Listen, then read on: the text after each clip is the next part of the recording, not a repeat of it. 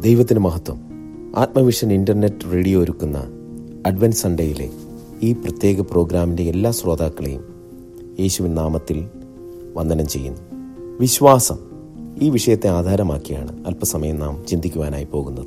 എബ്രായർ കെഴുതിയ ലേഖനം പതിനൊന്നാം അധ്യായം ഒന്നാം വാക്യം.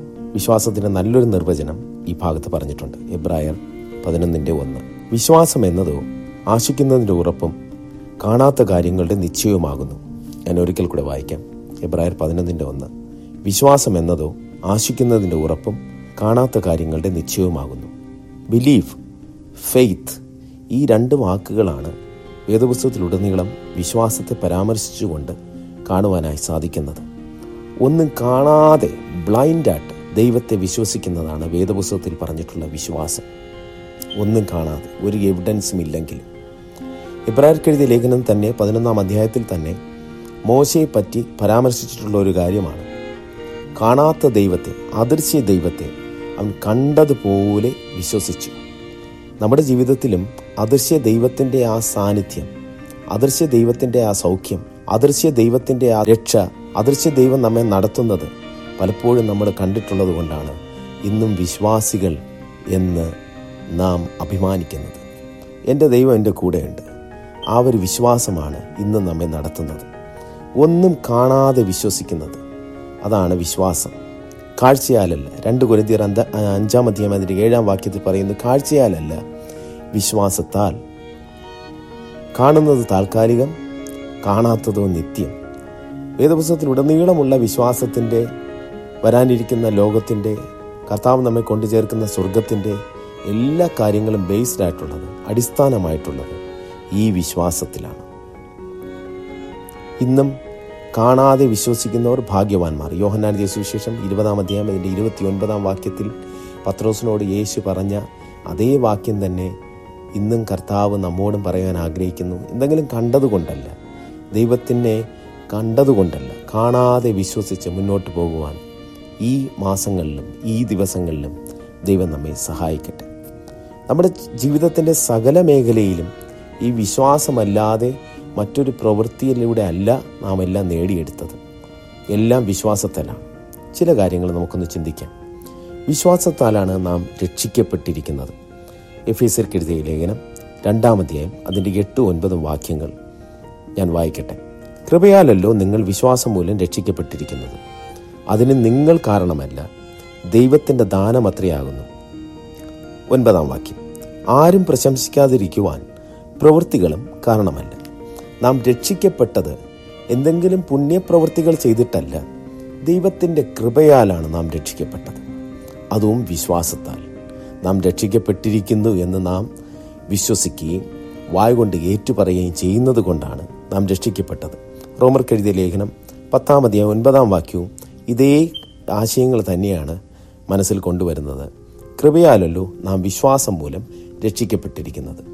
രക്ഷിക്കപ്പെടുക എന്നുള്ള അവസ്ഥ കടന്നു വരുന്നത് നാം വായുകൊണ്ട് യേശു കർത്താവിനെ രക്ഷകനും സൃഷ്ടാവുമായി രക്ഷകനും കർത്താവുമായി ഏറ്റുപറയുമ്പോഴാണ് നാം രക്ഷിക്കപ്പെടുന്നത്.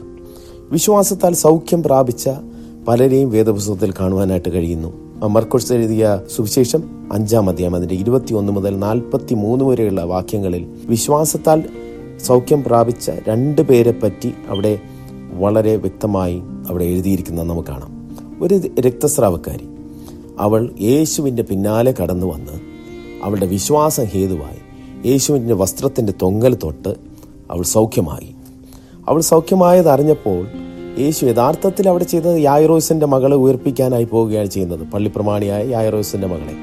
ഈ ഒരു സൗഖ്യത്തിന്റെ കാര്യം ഇങ്ങനെ ഒരു സൗഖ്യമാക്കലിന്റെ കാര്യം യേശു അവിടെ ചിന്തിക്കുന്നത് പോലുമില്ല. എന്നാൽ ആ സ്ത്രീയുടെ വിശ്വാസത്താൽ അവർ സൗഖ്യമാകുന്നു.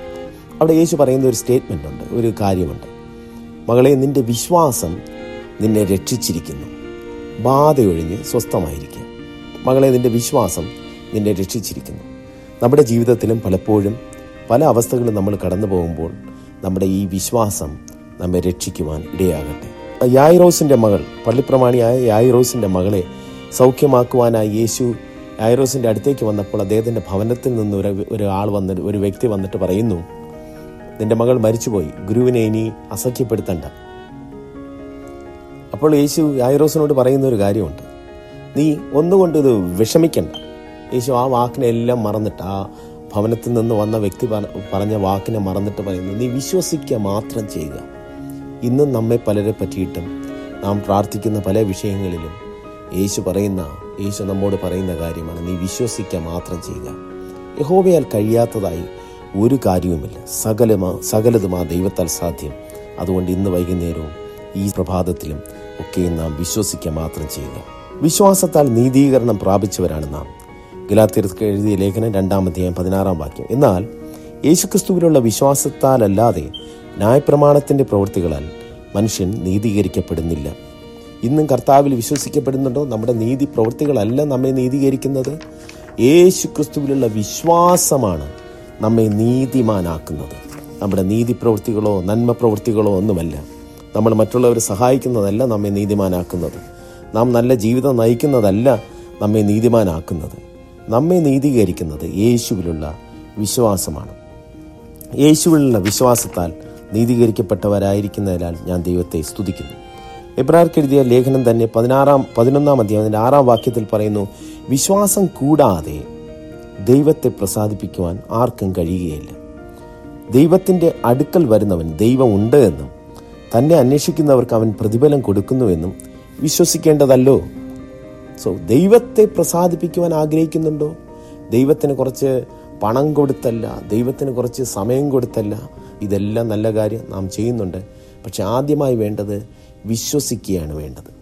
വിശ്വാസത്തോടുകൂടെ ഈ ദൈവം എന്നെ നടത്തും. ഈ ദൈവം ഏകനാണ്. ഈ ദൈവം എന്നെ രക്ഷിക്കുന്നവനാണ് എന്നുള്ള ആ വിശ്വാസമാണ് നമ്മെ നടത്തുന്നത്. വിശ്വാസം വർദ്ധിപ്പിക്കണം എന്നുള്ള ആഗ്രഹത്തിൽ നമ്മൾ പലരും ആയിരിക്കുന്നു കർത്താവ് എന്റെ വിശ്വാസത്തെ വർദ്ധിപ്പിക്കണം. ചില ആവശ്യങ്ങളിൽ ഞാൻ പ്രാർത്ഥിക്കുന്നു ചില കാര്യങ്ങളിൽ ഞാൻ ആഗ്രഹിക്കുന്നു. എന്റെ ജീവിതത്തിൽ വിശ്വാസത്തെ വർദ്ധിപ്പിക്കണം. എങ്ങനെ വിശ്വാസം വർദ്ധിപ്പിക്കാൻ കഴിയും? റോമർക്കെഴുതിയ ലേഖനം പത്താം അധ്യായം അതിന്റെ പതിനേഴാം വാക്യത്തിൽ ഇപ്രകാരം പറയുന്നു ആകയാൽ വിശ്വാസം കേൾവിയാലും കേൾവി ക്രിസ്തുവിന്റെ വചനത്താലും വരുന്നു. വിശ്വാസം വർദ്ധിക്കുന്നത് ദൈവവചനത്തിന്റെ കേൾവിയാലാണ് വിശ്വാസം വർദ്ധിക്കുന്നത്. അതുകൊണ്ട് ഈ ദിവസങ്ങളിൽ ഈ മാസങ്ങളിൽ എല്ലാം അധികം ദൈവവചനം വായിപ്പാൻ കർത്താവിനോട് ചേർന്നിരിപ്പാൻ ദൈവത്തിന്റെ വചനം കേൾക്കുവാൻ മറ്റ് ദൈവദാസന്മാരുടെ പ്രസംഗങ്ങൾ കേൾക്കുവാൻ എല്ലാം ദൈവം സഹായിക്കട്ടെ. വചനം കേൾക്കും തോറും വിശ്വാസത്തിൽ വളരുവാൻ ദൈവം നമ്മെ സഹായിക്കും. പലപ്പോഴും നമ്മൾ ചിന്തിക്കാറുണ്ട് എനിക്ക് വിശ്വാസം കുറവാണ്. എന്റെ വിശ്വാസം വളരെ ചെറുതാണ്. എന്നാൽ വിശ്വാസത്തിന്റെ നായകനും പൂർത്തി വരുത്തുന്നവനുമായ ദൈവം. ഇബ്രാർക്കെഴുതിയ ലേഖനം പന്ത്രണ്ടാം അധ്യായം. അതിന്റെ രണ്ടാം വാക്യത്തിൽ ഇങ്ങനെ പറയുന്നു വിശ്വാസത്തിന്റെ നായകനും പൂർത്തി വരുത്തുന്നവനുമായ ദൈവം നമ്മോട് കൂടെയുണ്ട്. നമുക്കെവിടേക്കാണ് വിശ്വാസ തകർച്ചകൾ വിശ്വാസ ശോഷണങ്ങൾ സംഭവിച്ചിട്ടുള്ളത്? അവിടെയെല്ലാം യേശു കർത്താവിന്റെ സാന്നിധ്യം വന്ന് നമ്മുടെ വിശ്വാസത്തെ പൂർണമാക്കട്ടെ. ഈ കർത്താവ് ഭൂമിയിലേക്ക് താണ ലോകത്തിലേക്ക് ഇറങ്ങി വന്ന് നമ്മെ പാപത്തിൽ നിന്ന് രക്ഷിച്ച് നമ്മുടെ എല്ലാ രോഗങ്ങളെയും സൗഖ്യമാക്കി ഇന്നും നമുക്ക് വേണ്ടി മരിച്ചു ഉയർത്തെഴുന്നേറ്റ് ജീവിച്ചിരിക്കുന്നു എന്ന് വിശ്വസിക്കുന്നതാണ് ഏറ്റവും വലിയ വിശ്വാസം. ജീവിതത്തിൽ ഏതെല്ലാം നന്മകളുണ്ടെങ്കിലും ഈ കർത്താവിന്റെ സാന്നിധ്യം നമ്മുടെ ജീവിതത്തിൽ ഇല്ലെങ്കിൽ ഇത് ഈ കിട്ടിയ നന്മകളൊന്നും ഒരു വലിയ നന്മയല്ല. ഏറ്റവും വലിയ നന്മ കർത്താവ് നമ്മെ സ്നേഹിച്ച് യേശു നമ്മെ സ്നേഹിച്ച് ഈ ഭൂമിയിൽ കടന്നു വന്ന് എന്ന് വിശ്വസിക്കുകയും വായുകൊണ്ട് ഏറ്റുപറയുകയും യേശു കർത്താവിനെ സ്വന്തം രക്ഷിതാവായി സ്വീകരിക്കുകയും ചെയ്യുന്നത്. ഇന്ന് എന്നെ കേൾക്കുന്ന ആരെങ്കിലും ഈ കർത്താവുമായിട്ട് അകന്നാണോ വിശ്വാസത്തിൽ നിന്ന് അകന്നാണോ ജീവിക്കുന്നത്? എന്നാൽ നിങ്ങൾ കർത്താവിന്റെ സന്നിധിയിലേക്ക് കടന്നു വരുവാൻ ദൈവത്തിന്റെ അടുക്കിലേക്ക് കടന്നു വരുവാൻ ഇതൊരു നല്ല ദിവസമായി മാറട്ടെ. വിശ്വാസത്തിന്റെ നായകനും പൂർത്തി വരുത്തുന്നവനുമായ ദൈവം വൺ ഓഫ് ദീസ് ഡേയ്സ് ഈ ദിവസങ്ങളിൽ ഒന്ന് നമ്മെ ചേർപ്പാനായി വീണ്ടും കടന്നു വരുന്നുണ്ട്. ആ പ്രത്യക്ഷതയിൽ. ആ കർത്താവിന്റെ നല്ല മണവാട്ടിയായി ദൈവത്തിനോടുകൂടെ സ്വർഗത്തിലേക്ക് കടന്നു ചെല്ലുവാൻ നമ്മെ ആക്കുന്ന ഉന്നത സ്ഥാനങ്ങളിൽ ആയിരിക്കാൻ ദൈവം നമ്മെ ഏവരെയും സഹായിക്കട്ടെ. ഈ ദിവസങ്ങളിൽ നമുക്ക് പ്രാർത്ഥനയോടും പ്രത്യാശയോടും വിശ്വാസത്തിന്റെ അളവ് വർദ്ധിപ്പിക്കുവാൻ അധികം ദൈവസന്നിധിയിൽ സമയങ്ങൾ ചെലവിട്ട് അധികം വേദപുസ്തകം വായിച്ച് അധികം പ്രാർത്ഥിച്ച് കർത്താവിനോട് ചേർന്നിരിക്കാൻ ദൈവം നമ്മെ സഹായിക്കട്ടെ. ആമേൻ.